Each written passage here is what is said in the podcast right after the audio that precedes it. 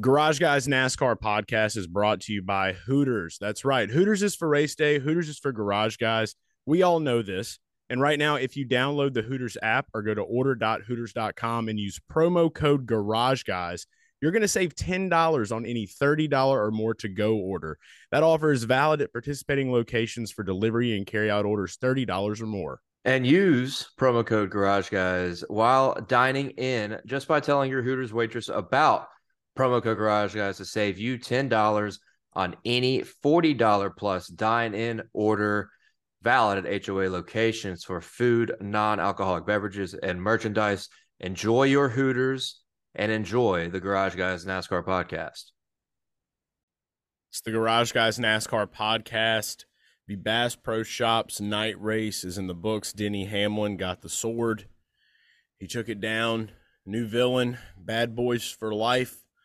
Lots to discuss uh, now as we enter the round of 12.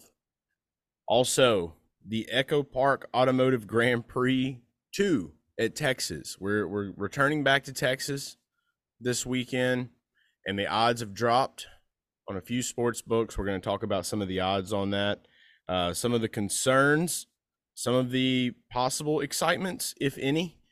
Uh, and we're going to cover it all on this episode of the pod.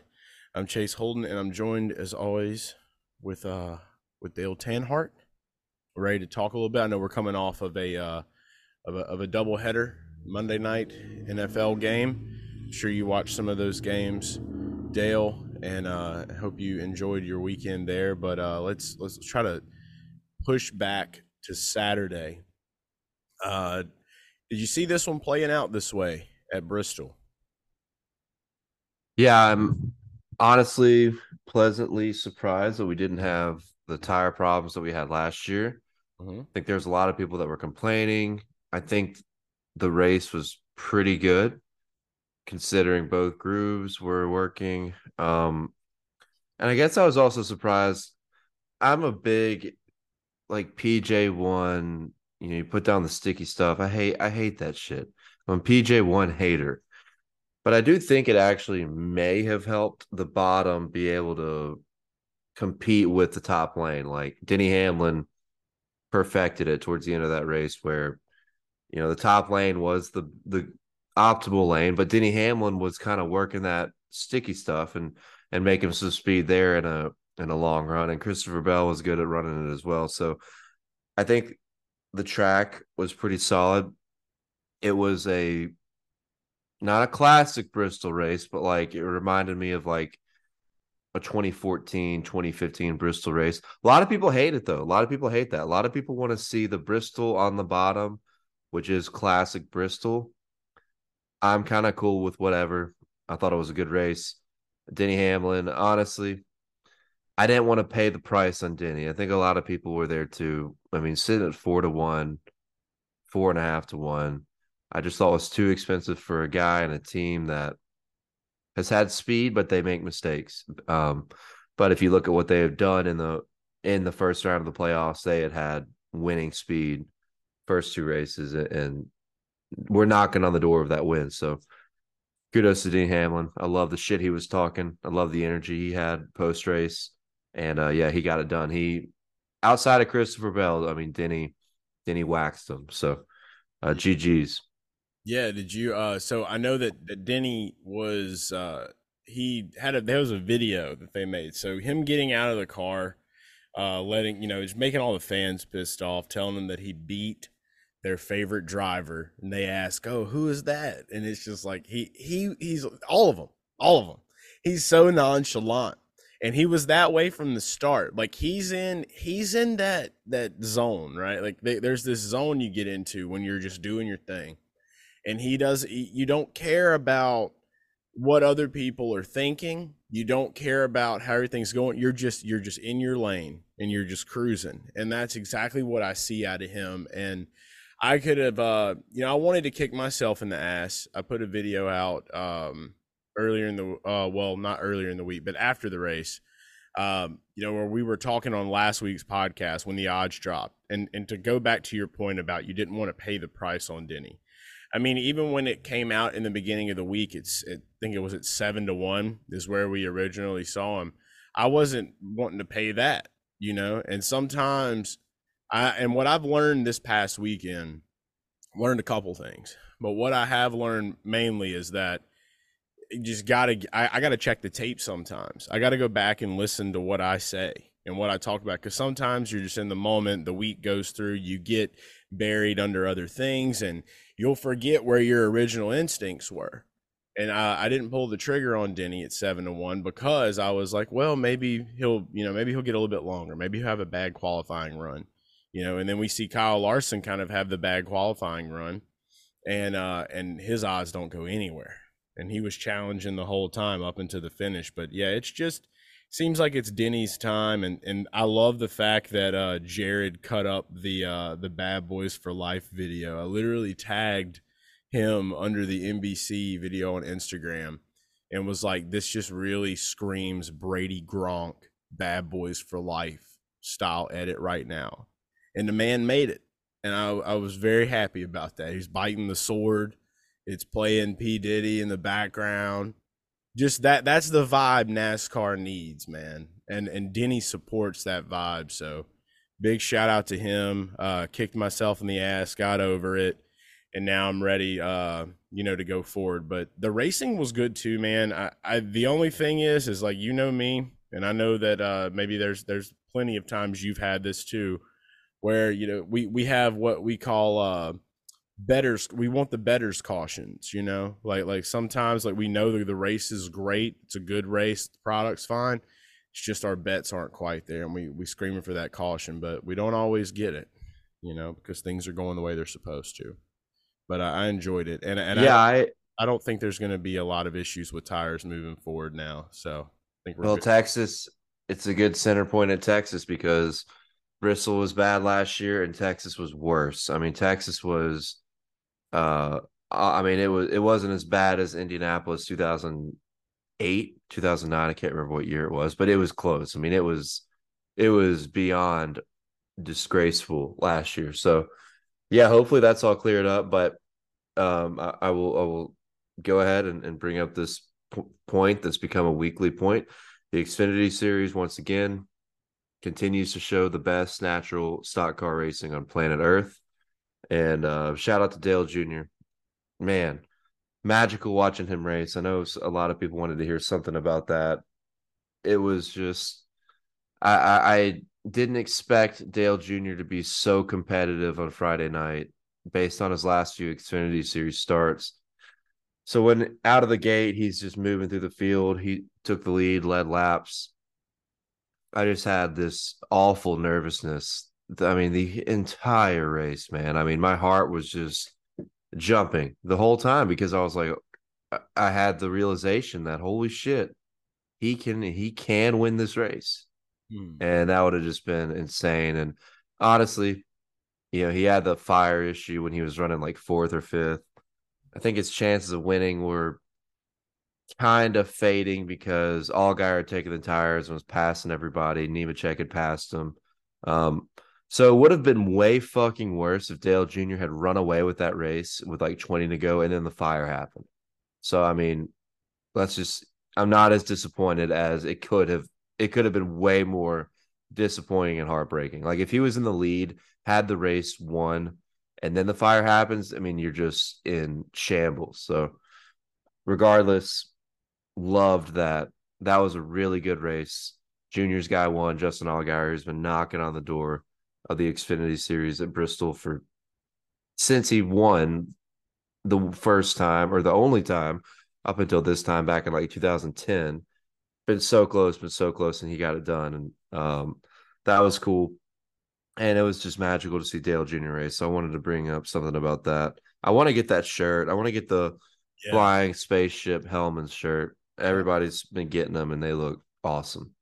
No, they are. They're great. That's what I was going to bring up about all that. Um, you know, I I I think that the thing that I love most about Dale is that he's able to uh, recreate some of that that vibe. Like he's got the same vibe as all of us. You know, he's old school NASCAR, so it's like when you have that mentality, you know, you you like to see that vintage stuff and like he actually went out of his way to make an all over print shirt. And that was huge for me because I'm like, okay, well it can be done. It's just a matter of do we want to do it? He's proving that it can be done and I think the shirt was like $40. One of the uh one of those NASCAR media guys uh not that doesn't work for NASCAR. Dude works for like a paper or something, but he had tweeted out uh, about how like uh, I won't be paying forty dollars for a shirt or something like that, and I'm like, what?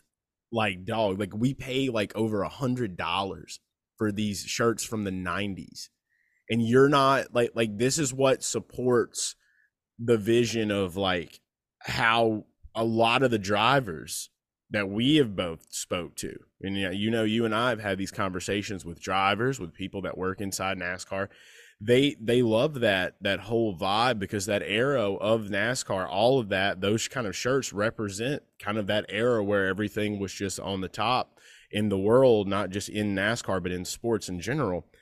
And if you can't come out of pocket 40 bucks for something like that, in comparison to something that was like threw on an ironing board and you know like like the family reunion shirts you'll see sometimes people wearing the little ironing board iron-ons you know like, like this isn't an iron on shirt like this is a very quality product and, and if you can't pay 40 bucks for that then I, I don't know what to tell you but don't don't shit on that because like there's a lot of people that got that shirt I, I've I talked to at least seven or eight people that bought that shirt I'd buy that shirt I don't understand why people are shitting on that guy. He didn't shit on the shirt. He just literally said he didn't want to pay forty dollars for it. Who the fuck cares?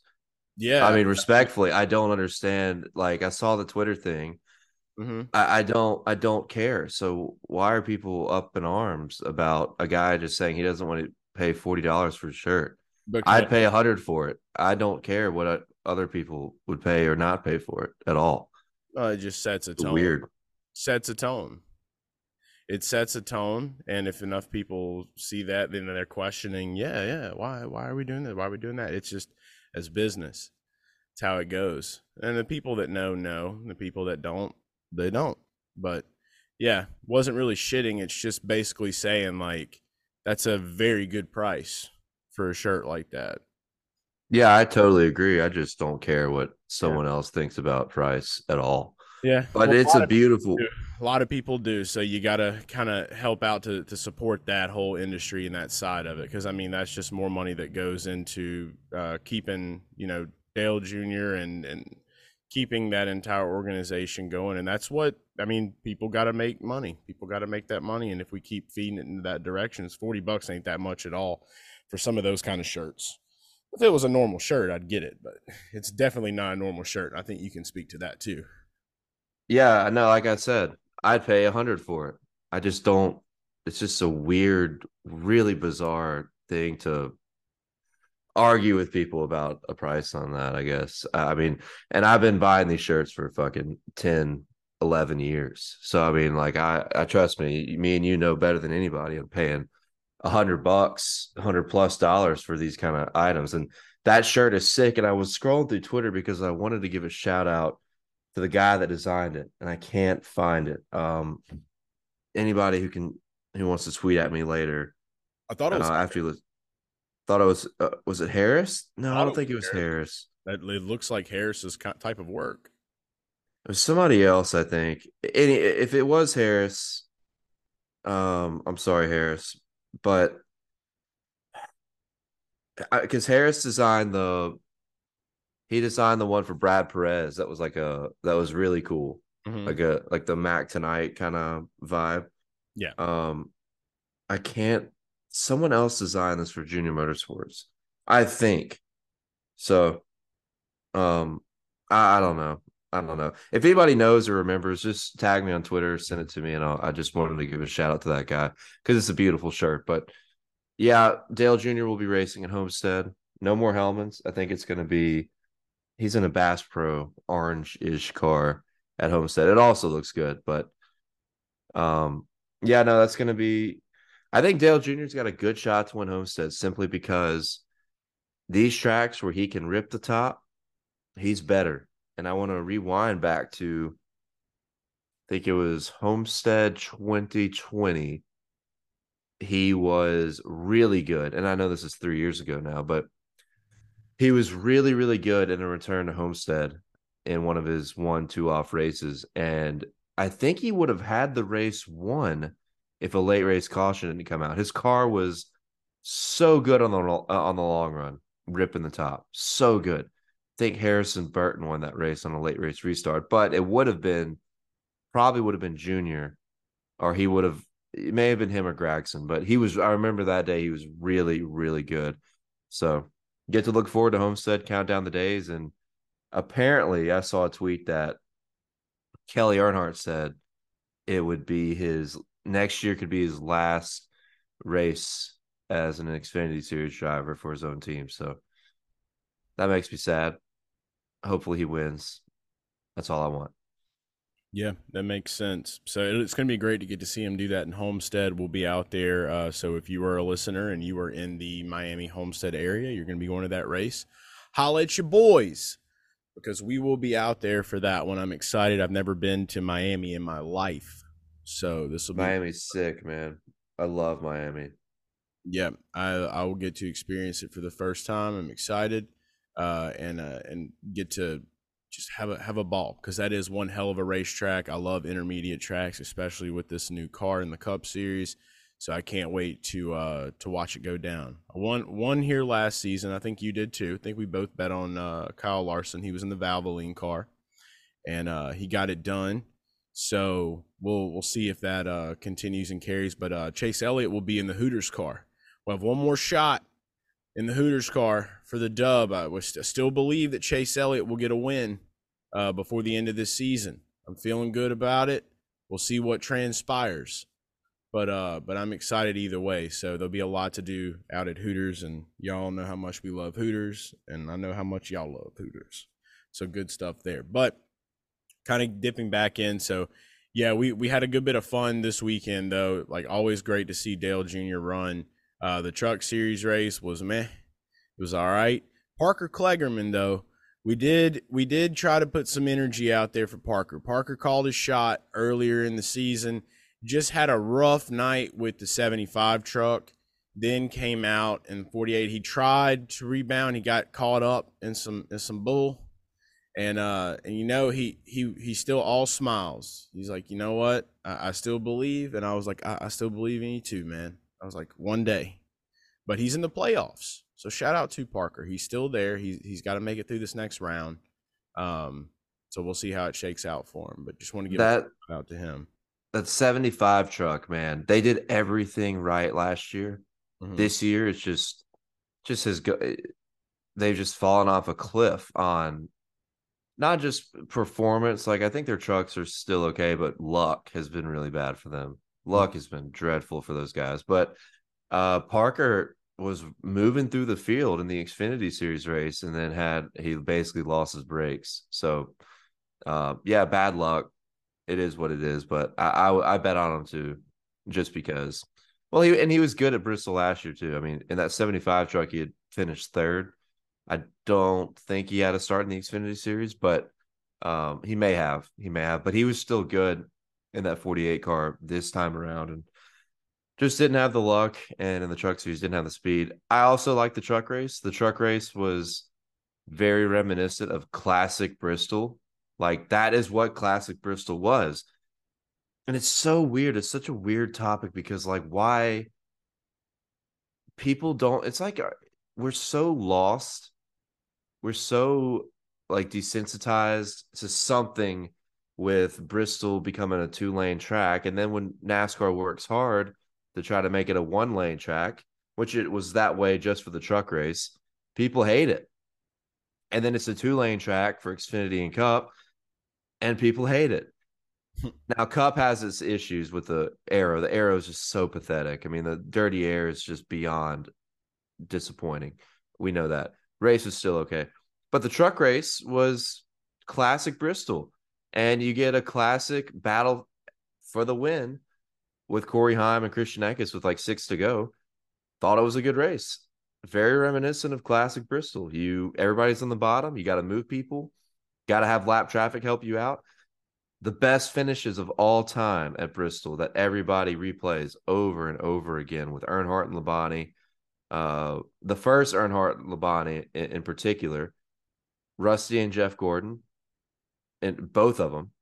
Um, and then one more Bristol race. I'm trying to think of what it is. Uh, even uh, oh Kenseth and Kurt Busch in 2006.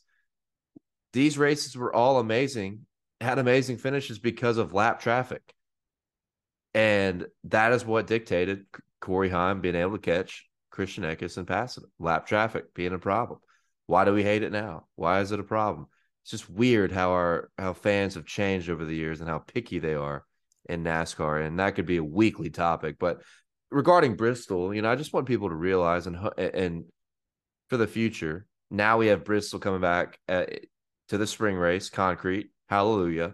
Very happy about that. Please please show up to the spring race so we don't have bad attendance numbers for people to fall back on who are dirt, you know, pro dirt or pro or anti Bristol concrete twice a year. The racing is good at the racetrack. Don't blame the racetrack if there's any problem. You blame the cup car because of the aero flaws. Don't blame the racetrack. It is a phenomenal track. I don't know about the future of adding PJ1 and all that shit, whatever they're calling it resin. I think resin is the proper term now, but do not blame the racetrack. The racetrack is phenomenal. Fuck you. That's all I have to say about that. It's the they've car. got a lot of different things now. I think the the thing that you've got to look at is back in the day. You know, you, you talk about the classic Bristol. I, you know, definitely their their their preferences for everybody. But I think that now because we just live in a world where there's just so much uh, feedback and with social media and the just direct connectness of hearing everyone's thoughts and opinions i think that you're just seeing that this has probably always existed within the fan base. There's probably always been fans that didn't like it this way did like it that way. You've just never really been able to hear it. You've never really been able to, to, to hear about it all because everything was kind of under one roof. You know you had your race then you had your post race show and it was all discussed there and it was that was the opinion that was the thought unless you like had a hotline, you know, and that you would call in. Those shows existed for so long, kind of like the report now. By the Speed way, channel Dave Despain was awesome. Yeah, yeah, exactly. So I think the thing about it is, is like that. That's always probably existed. There's always been people that just complain. You just never. It was never as on blast as it is now. So uh, that's just people are people. Everybody's going to have different opinions and different things about it, but it's just really about what you enjoy. Like for me, I didn't mind the cup race. Uh, but maybe the the truck race was probably similar. I think that it, was just more about your personal preferences. Maybe it's not so much about the actual racing. It's just the fact that that was the truck race and there wasn't as much aggression maybe or there wasn't as much carnage cuz like when I'm thinking truck races half the time you know, we, from what we've had over the past few years, when you think truck race, you're thinking caution, caution, caution, caution, crazy finishes, caution.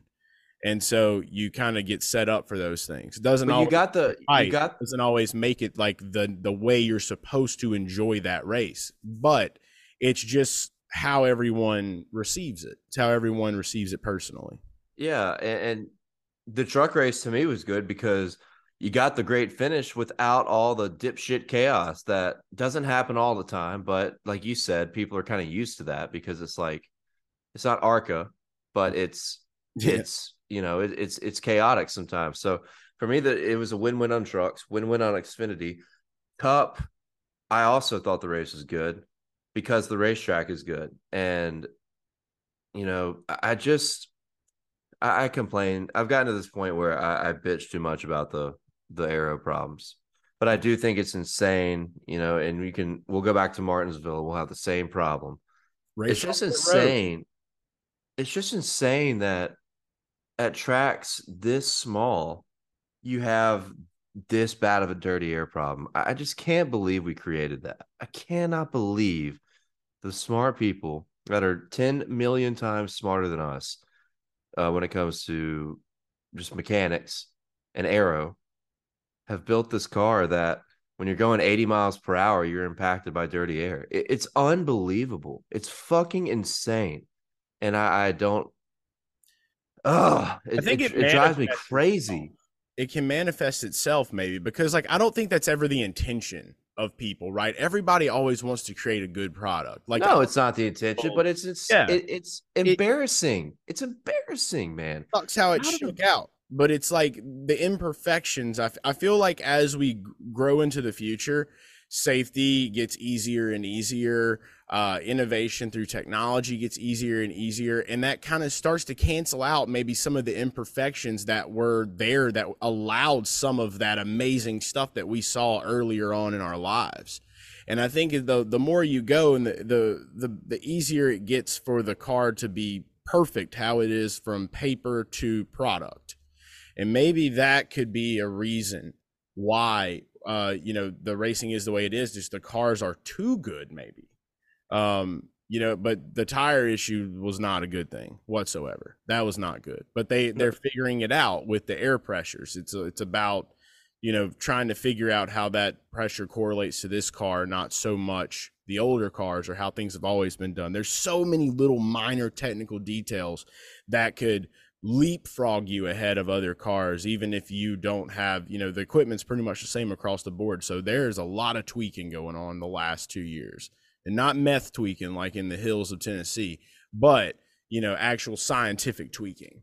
So yeah, I th- the tire is just it's it's a wider because the tire is is so wide because it's a low profile tire is is what the struggle is there with creating a tire that doesn't pop mm-hmm. all the time and and also having fall off too. And right now, it seems throughout 2023 we've almost solved one of those issues, but we have not been able, and not we, Goodyear.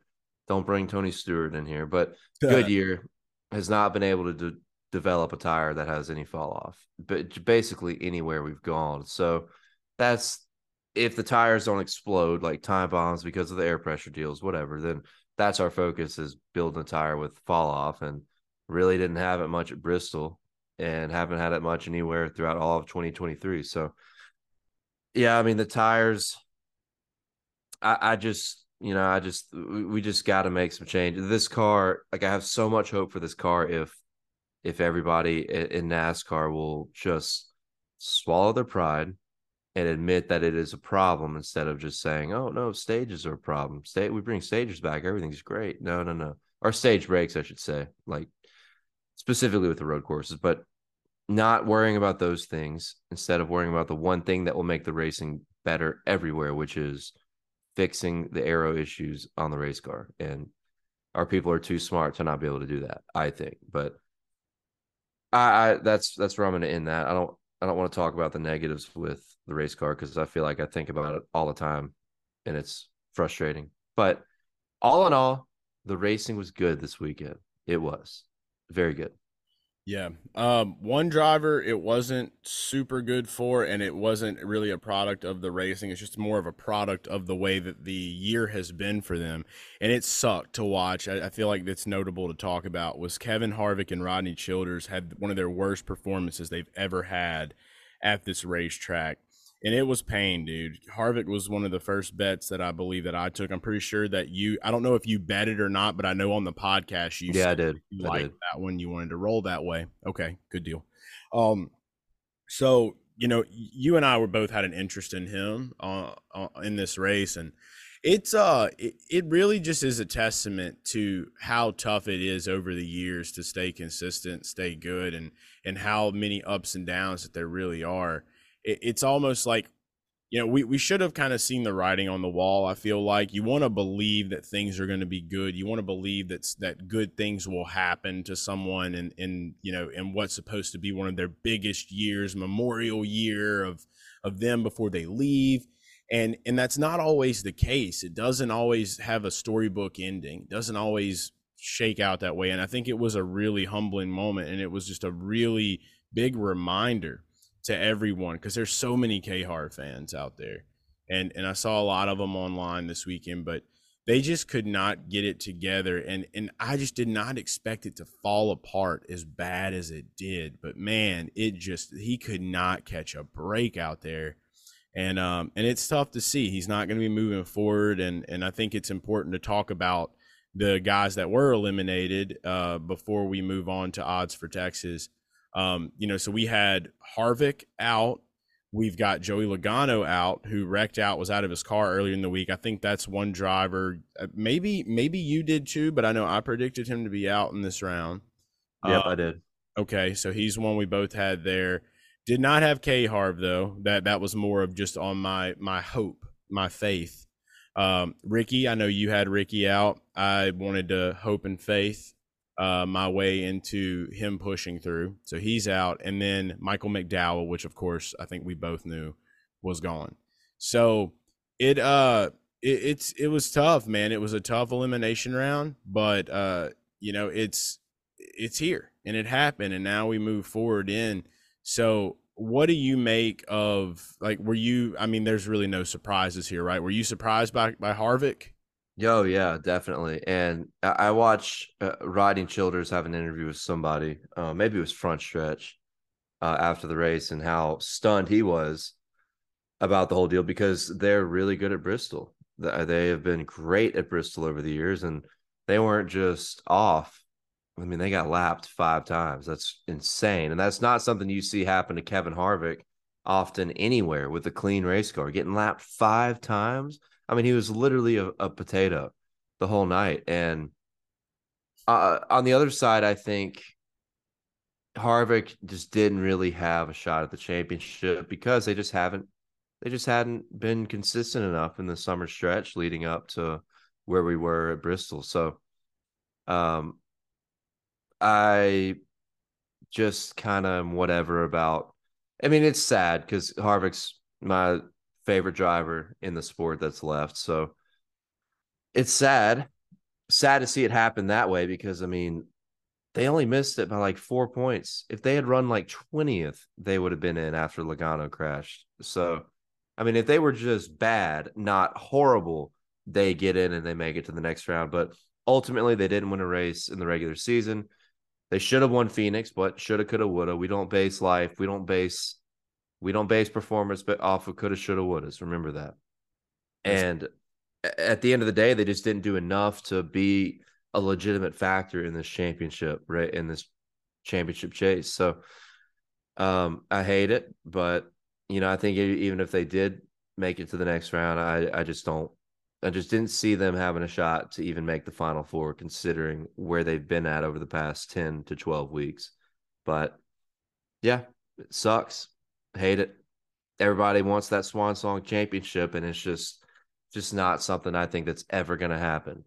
Ever. It's just too difficult.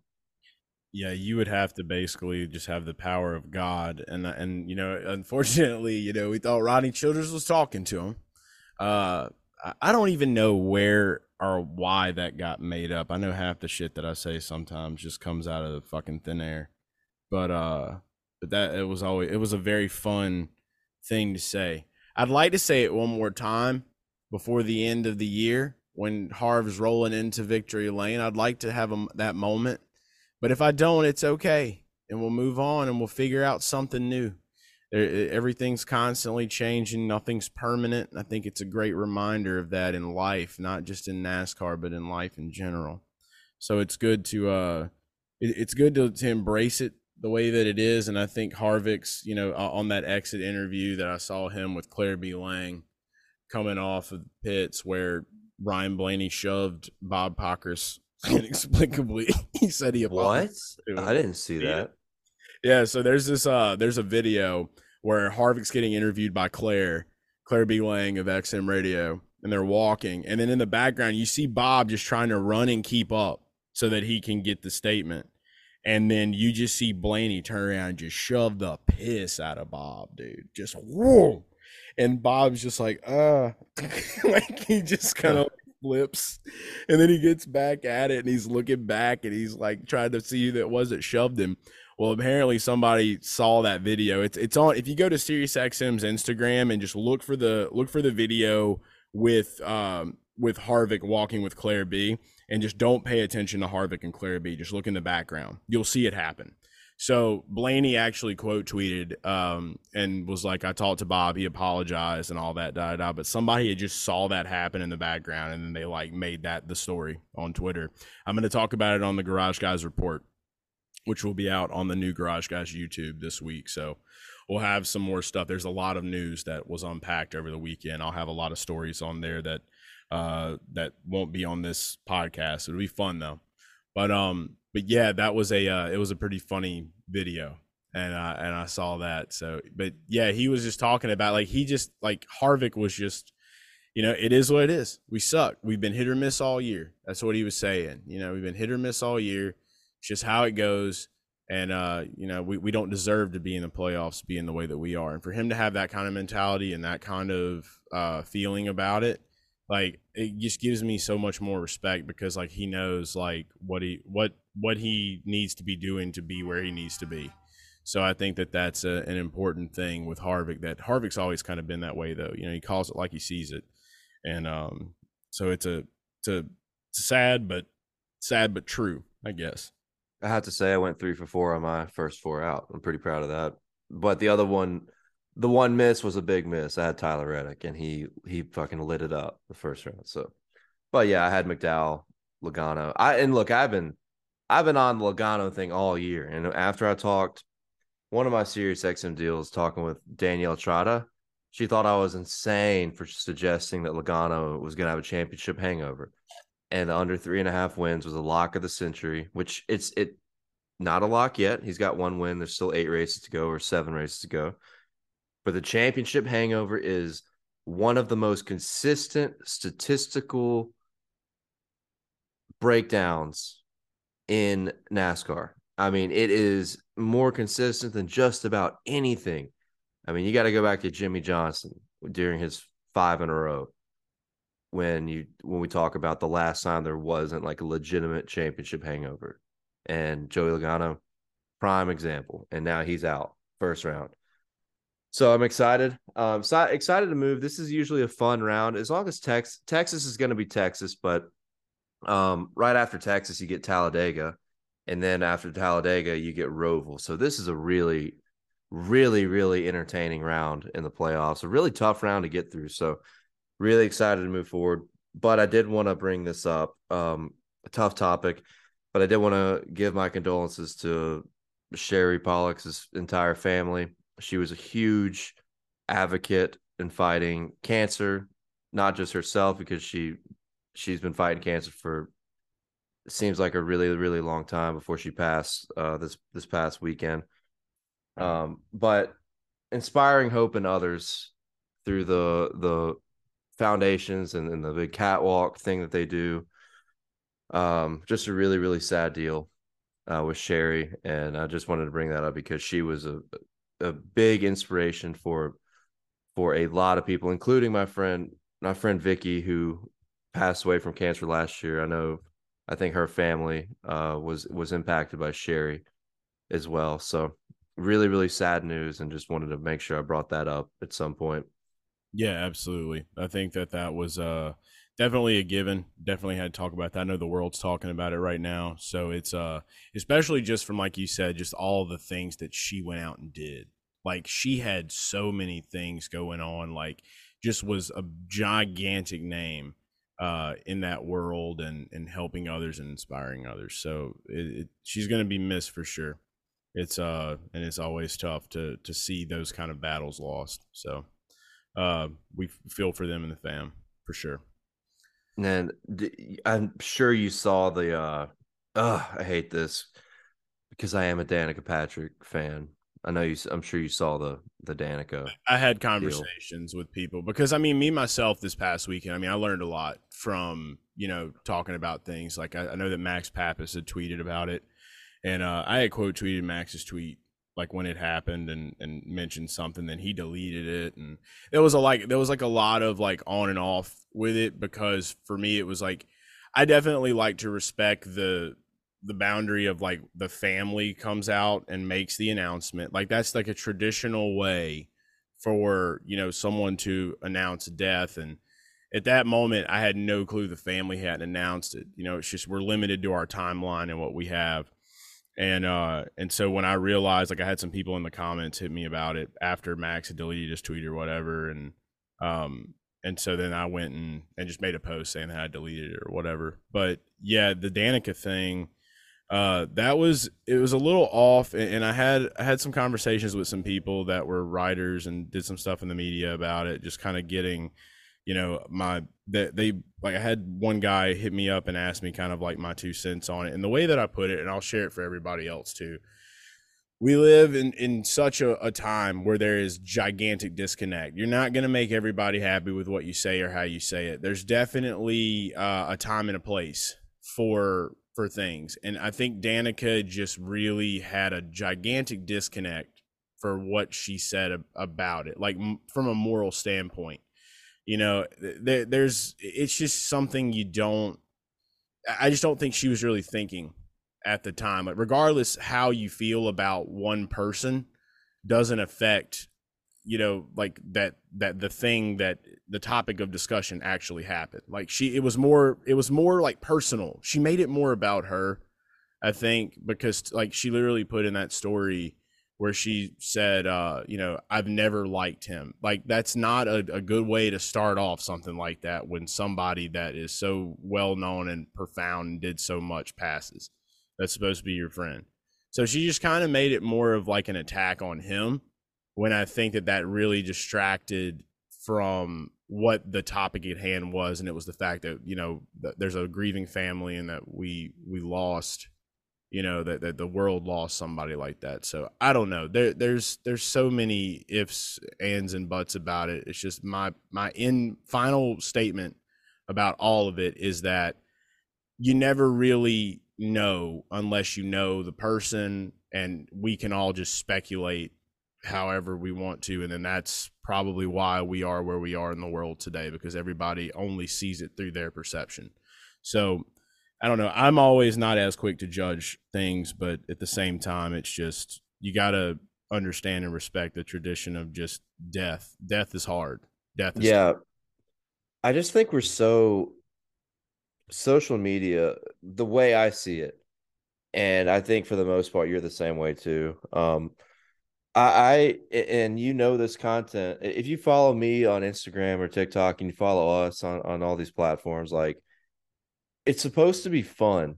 I've always looked at social media wanting to be a fun experience for people, and we're so brainwashed by thinking like that social media is real life mm-hmm. and it really isn't. And you know, she makes this point that a PR rep wrote this, you know, because Truex's, you know, that statement is very, it's very business-like, right? Like it's very, it's raw, yeah. It's I'm... not emotional, you know. It's not a very emotional. It's just a very professional statement. Oh, Truex if, is, yeah, yeah, yeah. Yeah, it, not raw. I meant to say what Danica was saying. Was right, right. Yeah. Uh, just going back to the Truex statement, and dude, if social media didn't exist and they put that statement out, I mean, no one would, people would just be like, okay. And you wouldn't even know, like, I, I, I we got to assume that Martin is upset, right? Like, sure, they, they had a great history together. Like, it's not a Martin Truex's responsibility to get emotional on social media. It's yeah. the dumbest fucking thing for anybody to expect Martin in any statement he does to be emotional on camera on social media or emotional in writing on social media. Yeah. That's that's so weird to attack somebody for that. Yeah. Like the way social media is, the way these any of these you know, these PR what are they called? Uh uh, uh statements PR, the yeah, just releases. They're typically not emotional about things like that. They're just not right. like and they're dry to protect like uprising. They're they're they're, they're supposed to they're, they're that way so that it's just flat. And that's the thing with social media now. Like a lot of people have realized, especially celebrities or, or, or athletes, whatever. Like there's this formula of just flat. That way, there can be no pushback, or it, or limits the pushback of things, or whatever else. But I, I really like what you said because it makes sense the expectation part, right? Because if you want to get deep in life, like like it, it's ridiculous to have expectations. Period of anyone. Like you, you shouldn't have expectations of others or anything else around you, and like that's how I believe, and that's the way I look at it. But see, that's just my perception. At the end of the day, that's just the way that I feel about it. So it, it's just realizing that we're all different we all have things going on differently and we're it's like we're all trying to to push everybody's like ideology into this funnel and we're all supposed to have it this way like it's it's just not that's just not how life is. That's not yeah it, it is. It's just if social media didn't exist like no one would i mean um, first of all most people would pro- probably wouldn't even know that or, or see that statement made by martin truex. It'd be on you know let's just rewind 20 years, it'd be on Speed Channel or whatever, ESPN, and, and people would just be like, yeah, got it. But with social media, it's like people are expecting you to upload your full life on everything you do, especially when you're a celebrity or an athlete. And that's just not real life. So, like, Danica's implying an expectation of Martin's full emotional breakdown of how he felt when Sherry passed away should be on social media. That's what I get off of that Danica Patrick reply.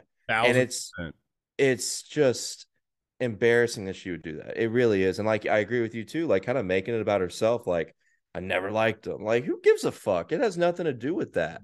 Yeah. And it, it's just a oh, it's just very, very bitter. And, and it, I, I, hate it so much because I I've always been a, a Danica fan. Um and, and a Danica you know, just really, really like Danica. And, and I just, social media is not real life, people. It's not.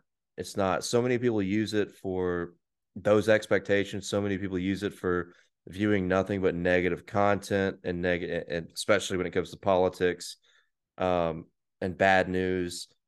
Just use it for fun if you can. And even we get like this is a negative thing, and we're talking about it. You know, there's negative things that we we talk about in, in the motorsports realm, and yeah, it's necessary. But and unfortunately, this is the world we live in. But for the most part, guys, it's just social media is not real life, and you should not have any expectations of anyone, and no one should have expectations for you on how you personalize it. And I hate that Danica went that route.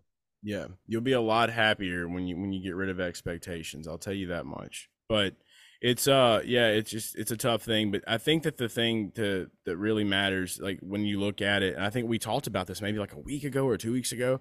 It really is real life for some people. There are people out there that like that is their real like they they look at that like real life. And if that's the way you do that, like I hate that for you, but I mean like that's your journey and you're to have to figure that shit out you know because because sometimes we can be told something multiple times but we're just not ready to make that change you know it, it's just that's the human experience it's the growth experience and we've got all these things thrown at us while we're here and so it's like you know everybody's got to try to figure their own way out and navigate through their journey and there's a lot of ups and downs there's a lot of roller coasters but the main thing and that, that shouldn't be taken away from here is that uh it's you know very important person uh that, that did a lot for a lot of people uh is gone and uh and she'll, she'll be missed by a ton and uh and wherever she is whatever she's doing hope she's flying high out there somewhere.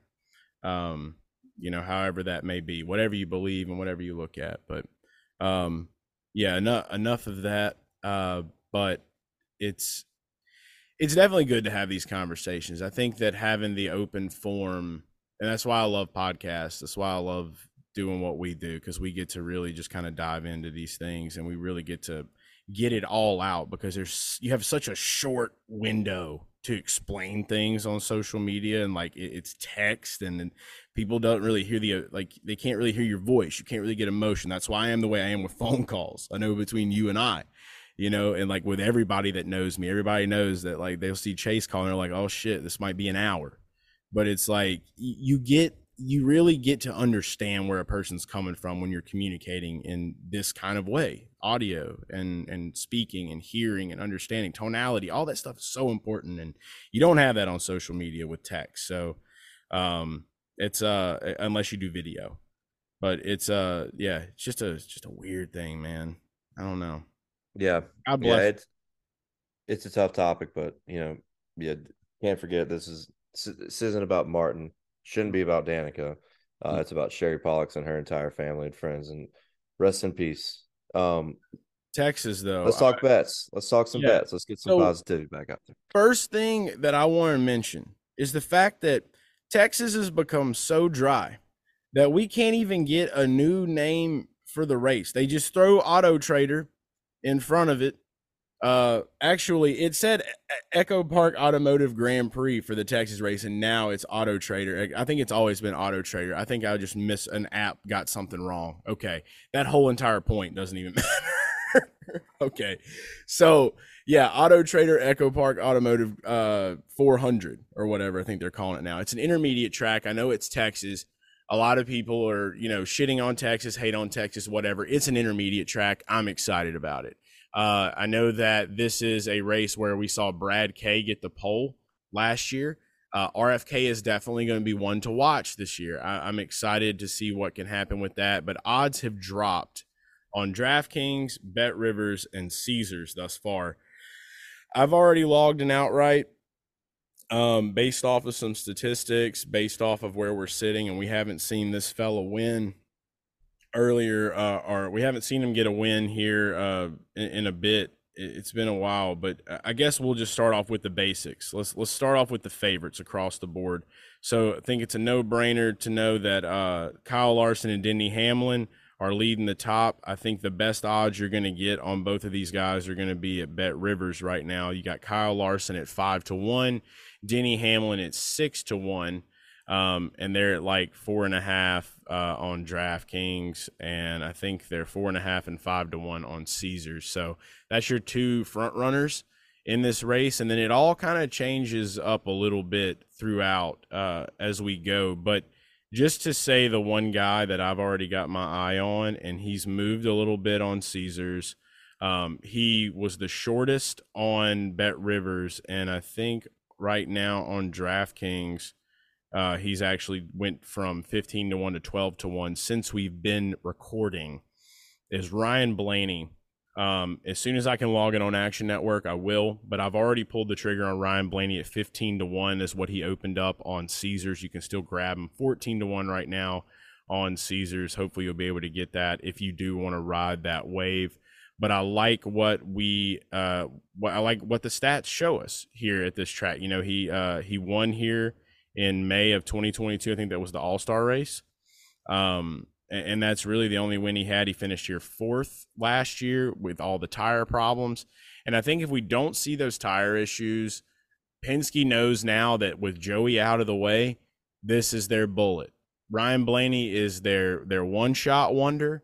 He's their guy and he won at Charlotte. If he's going to find a way to break through, get to this round of eight, he's got to get a win here. And I think that this track is going to be his best shot, if not Talladega. Talladega is kind of a toss up. But as far as the, the the normal scheduled races of like what to expect, usually coming through, I think this is the weekend for the man. So I've uh, that's that gut feeling, and that's also backed on some statistical data. So I like that one. I'm with you on Blaney. I think, yeah, with with Logano out, Cindric is, you know, just not it's awful year for those guys, and they've been experimenting with his with his crew chief and trying to get speed in that race car, trying to get confidence in the driver. You throw out Cindric and Logano, and yeah, it's Blaney. It's Blaney or nothing in 2023. And Ryan Blaney has been the head honcho in the Ford camp when it comes to overall speed at not just mile and a half, but kind of everywhere. And mile and a half in particular have been great. But Ryan Blaney, all the way back, let's go all the way back to 2017, fall of 2017, he has finished in the top 10 at every single Texas race except for one. And yeah, the All Star race, he won that in 2022. But when you look at Ryan Blaney's statistics and how many laps he's led, he's led a lot of laps here. A lot of laps. Uh, finished fourth here, as you said last fall. A lot of top fives mixed in there. I mean, overall, when you look at the data, you're looking at, I think, eight top tens in his last nine starts, including the All Star race. So, I mean, or, or I think it's nine for 10. Hold on. I'm just going to count one, two, three, four, five, six, seven, eight, nine, 10, 11 including the All Star race, Ryan Blaney 10 for 11 on top tens at Texas, dating back to 2017. That's really, really consistent. That's really solid. It's been a great track for him that he hasn't gotten a regular season win at, but remember what he did at Charlotte. He won the Coke 600. He's had mile and a half speed at some other places. So yeah, I, I like Ryan Blaney as an early bet. Uh, the best I can get, and Chase, you kind of mentioned this, is lines of move, but Caesars has Blaney at 14 to 1. think that is worth it uh, for this guy. I think he's going to be fast on Sunday. But Ross Chastain is the guy I'm looking at. When is the speed going to come back? You know, I'm going to brag on myself. You know, look, Sunday did not go well in betting. Um, but I did go positive on the weekend. It was the weirdest weekend ever on on my units. I went plus like 0.45 units, 45 bucks on trucks, minus 0.45 or minus 0.65 on Xfinity, plus 0.45 on Cup or something like that. And we ended up positive. Weirdest weekend ever for how my units allocated. Like, and that's basically out from trucks to Cup. Yes. Right? Yeah. It was, uh, and Cup itself between qualifying, hitting Christopher Bell again, uh, hitting Christopher Bell stage two, and then everything else flopping on Sunday was like it was either like plus 0.4 or minus 0.4. It was ridiculous. I just have to say and, this, and I think you'll agree with me. Nobody works work is working polls harder than Christopher Bell in 2023. And man, sweeping. he's where I've been told to pause a lot on that one on social media. Very fun. Very fun. I've also had to Google what that meant. So I know now and uh and it's pretty funny. Working so, the polls like a stripper, like that's the yeah. problem. People yeah, are upset about was, that. That was the no. Like, have you heard of the term major pause or like pause?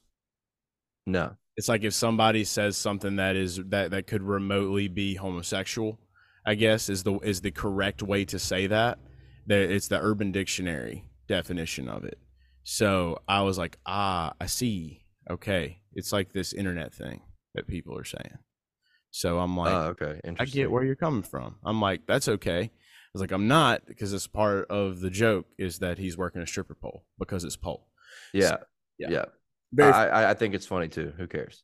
Um, well, I guess some people do, but who cares about the people that care? Definitely. Yeah.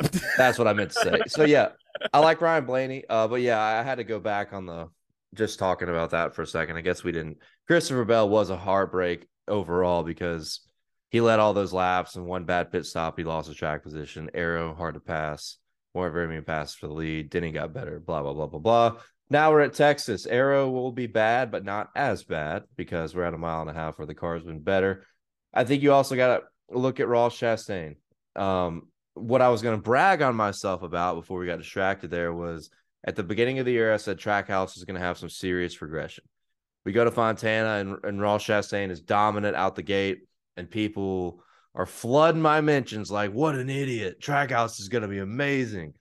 Well let's let's just look real quick. Daniel suarez hasn't won a, year, uh, a race this year didn't make the playoffs. And in 2022 ross chastain had two wins 15 top fives and 21 top tens. This year he's got one win seven top fives and 10 top tens with only seven races to go. So yes there is going to be regression on his overall performance but I, am just so curious about this mile and a half deal with these guys. They were amazing at Fontana, which I know isn't a mile and a half, but it is an intermediate and can be used as a similar data sample. They were really good at Kansas Spring, really good at Kansas Spring, ran top five. And then eh, top 10 at Michigan weren't great. They were okay. Not good at Kansas in the fall, just didn't have it at all whatsoever.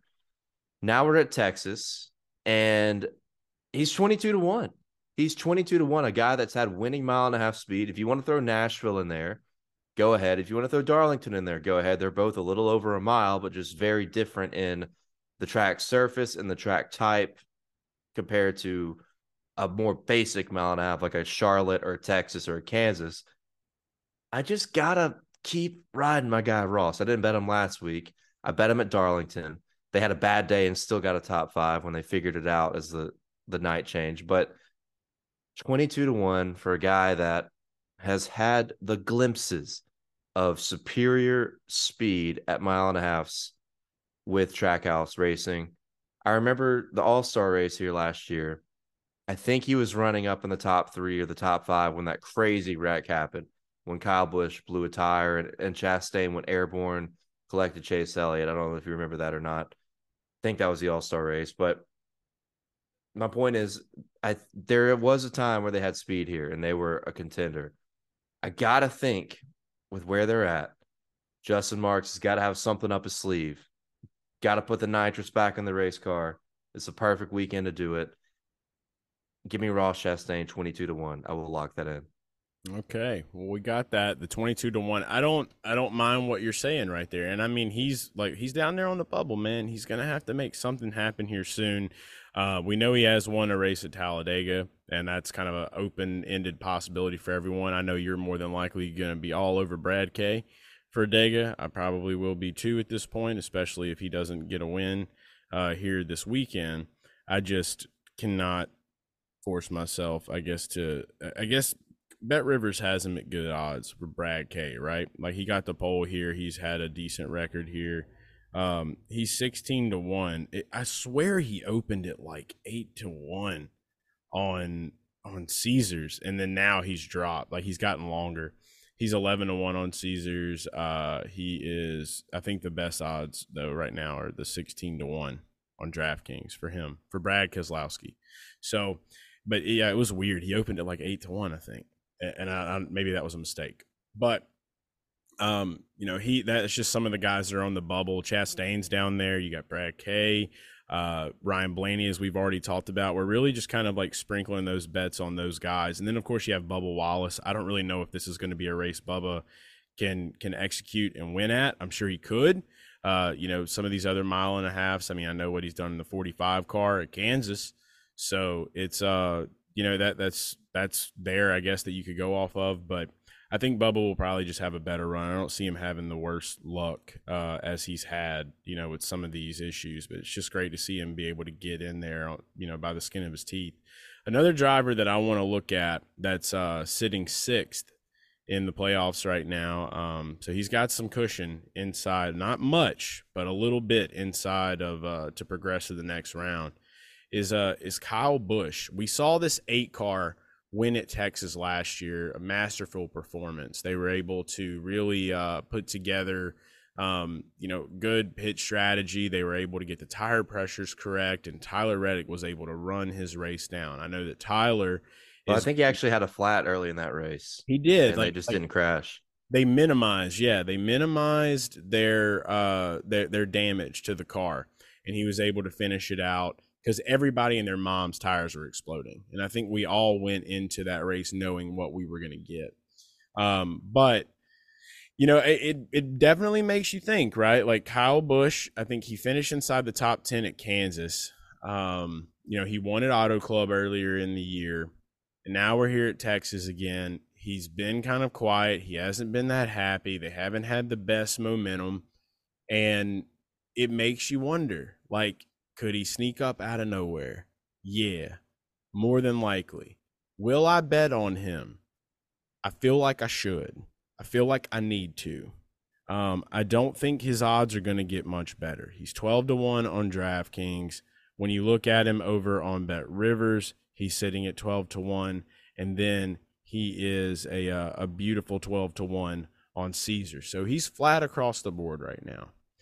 And I think that maybe it's it's hard for me to tell if it's just a recency bias thing because the eight car did win and because he is Kyle Busch, but you know the fact that he did finish inside that that he's still showing he can finish inside of the top ten at these races is a decent indicator for me, and uh, you, you just you want to kind of believe that it can come through, and then remember the year that he like didn't win at all, and we thought he was gonna go winless, and then he had that zombie, or it was the uh the Skittles. Yeah, it was like the black and gray Skittles or M and M's. Yeah, it's out of won. the playoffs, and then he came through at Texas, and he got that win in.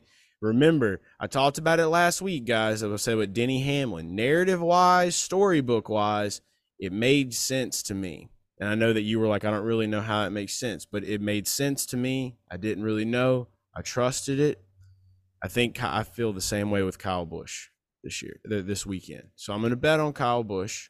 Um, that'll be my other outright. So I'm taking two outrights early, and um, and, and I think I'm I'm going in with Kyle Busch. I think that it feels right. It just feels right this weekend. I think I'm going to bet on Kevin Harvick. Okay. Um, I really like what Ford started doing on the mile and a halfs on the intermediates as the season progressed. They just got better and better and better. And they weren't great at Kansas, is my big concern. They, they weren't great at Kansas, which is the last mile and a half we went on. Um, but everybody's going to be giving up on Kevin Harvick. This is the week. Everybody's done with them. Everybody's sad.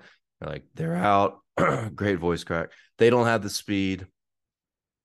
And then they're going to come out here and a track that Harvick historically has been great at. I think they're going to have a shot. I, I, really believe they, you know, the RFK guys have, have had the best speed other than Ryan Blaney when it comes to similar track types. But I just have this feeling, you know, Harvick's sitting at 28 to 1, 35 to 1 on DraftKings. Yeah, I think at that price. Now, if he was priced in the, you know, maybe 25 to 1 or lower, or I guess higher in this case, more on the more expensive side, I don't know if I would do it. But seeing Harvick at 35 to 1 on a track with great, he has a great history on. There's nothing to lose for this team. We're all wanting Harvick to get that win, except everybody's giving up on him, except for me. And I'm going to bet on Kevin Harvick, 35 to 1. Small play, very small play to go with Blaney and Chastain. And that's all I got. That's all I got. I think um, it's kind of a juju play on Kevin Harvick. It is a little bit of a juju play, but I like this. You got it's you got to say that permanent fixture on this show. You and I should each have a juju play every week, and we should we should address it. We should let it be known so that we can avoid having issues like last week that happened. I don't want it to happen again, Dale. Well, I don't want to lose money, and I already have lost. I'm already. You can 20, do that. You can I'm do 20, that without juju bets. You can lose money without them. Yeah, but you add, you, you just potentially add to it. And I'm overall throughout the year in all three series, I'm positive on Cup, but I'm negative on dude. Xfinity is like embarrassingly. I can't believe how how how bad I've been in Xfinity this year. I mean, so bad. But anyway, I'm positive on Cup, negative on the other two, and I'm about 20 units in the hole on the final stretch here with with seven races to go, or I guess combined with trucks and Xfinity, 12 to 15 races to go. So we really got to get back in the green here, especially with football season here to drain my bank account. Mm. But my point here is I don't want, you know, I do the juju bets sometimes. Don't want a lot of them because typically they just don't fucking work. And, and Kevin Harvick, he might be out. He might go out here and lay another another potato down like he did at Bristol. So um, I just like the price at thirty five to one. Uh, when when you look at how much Ford has improved with a new tire compound and and the potential for tire explosions, you could get somebody that do, that doesn't have the best car win this race. And if they're there, kind of like Tyler Reddick was last year. He was there, he hung around, survived, got the win. Maybe we can expect something like that happening this year, and it, might be a Ford, a middle of the pack Ford like a Harvick, or I don't know. Yeah, we'll Aric Almirola. Aric Almirola. God, just kidding. Don't bet that. All right. Well, look, that that's what we've got so far today. Uh, you can make sure to follow us on Action Network so that you never miss our NASCAR Cup Series bets. Um, so do that. If you want to see more bets for the Truck Series, the Xfinity Series, you need to be watching Dale Center on Garage Guys Betting YouTube, which is our OG YouTube page that we've had. We have just recently split the YouTube pages, uh, trying something new.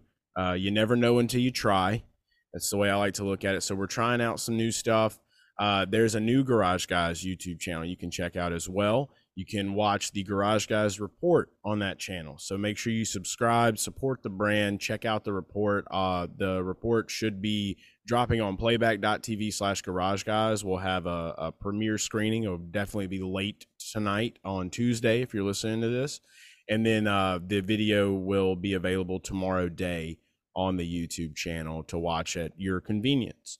Um, so that'll be out there. And uh, yeah, don't miss Dale Center on Thursday. Make sure you're keeping up with our picks on Action Network. I don't know if I'm going to do qualifying bets this weekend, but uh, I'm sure that we'll we'll talk about that on you'll on Dale Center, right? We'll see. I I didn't talk about him last week, but I, I had a card because I was like Christopher Bell. Uh, we had some surprises at Bristol last year with like Almirola and Briscoe on the pole, so I kind of went. I basically went uh uh, Christopher Bell to get the sweep, and then some SHR guys as underdogs, and it, it worked. But nice. we shall see. Yes, Dale Center Thursday night, uh, going to be a lot of fun. Um, I guess it's kind of tough to follow up Bristol, Texas. This is going to be a fun round. Let's just get through Texas, and then we can we can have some fun. intermediates are good. Maybe like, it'll surprise us. Yeah. Maybe it'll surprise us. So we'll see. We'll, we'll, we'll have a good weekend. Yeah, for sure. All right. Well, that is the show. Uh, let us know what you thought. If you're listening to this on Spotify and you've made it this far and you're still with us, I know that you are a real one and we appreciate you. There's a new feature on Spotify and I want more people to check it out. You can ask us questions directly on the Spotify app now. You can leave comments.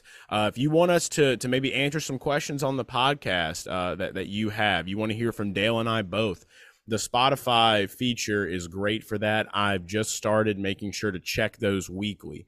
So if you have questions, uh, you know, you have thoughts, concerns, whatever it may be, hit that feature on Spotify. I will be checking and uh, make sure to leave your name too, and uh, and we'll be able to maybe kind of talk and discuss and bring those things up as we move forward. But uh, thanks so much for listening. You know where to follow us, and we hope you have a fantastic rest of your week until we get to making some more money on NASBets. Take care. Goodbye. Have a day.